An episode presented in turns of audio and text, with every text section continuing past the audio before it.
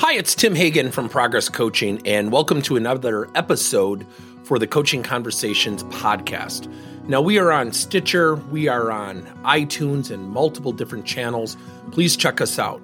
Now, one of the things that you'll get out of our podcast episodes is a lot of content, a lot of strategy. It's not fluff, it's not concept. Yet, we really want you to engage with the content and let us know your feedback. If you have any questions, feel free to reach out to us. If there's topics you'd love to have us address, we would love to share them with you. Let us know your impact and let us know your feedback.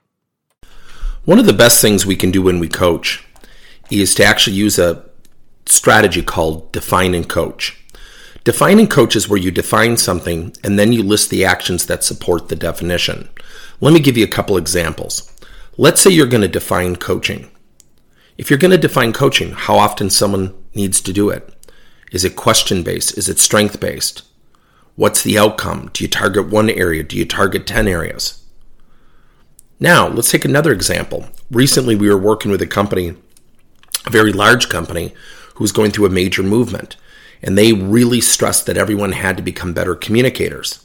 And I asked them, What's your definition of great communication? In the boardroom, nobody could answer it everyone vastly had different interpretations.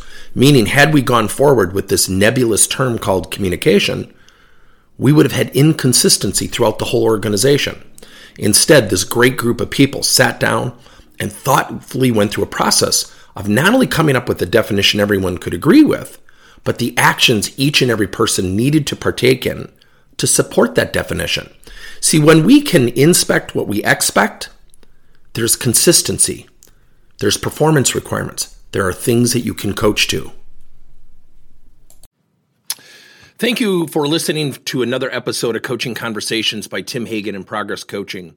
Now, our company is always coming out with new and innovative solutions to help leaders coach their employees.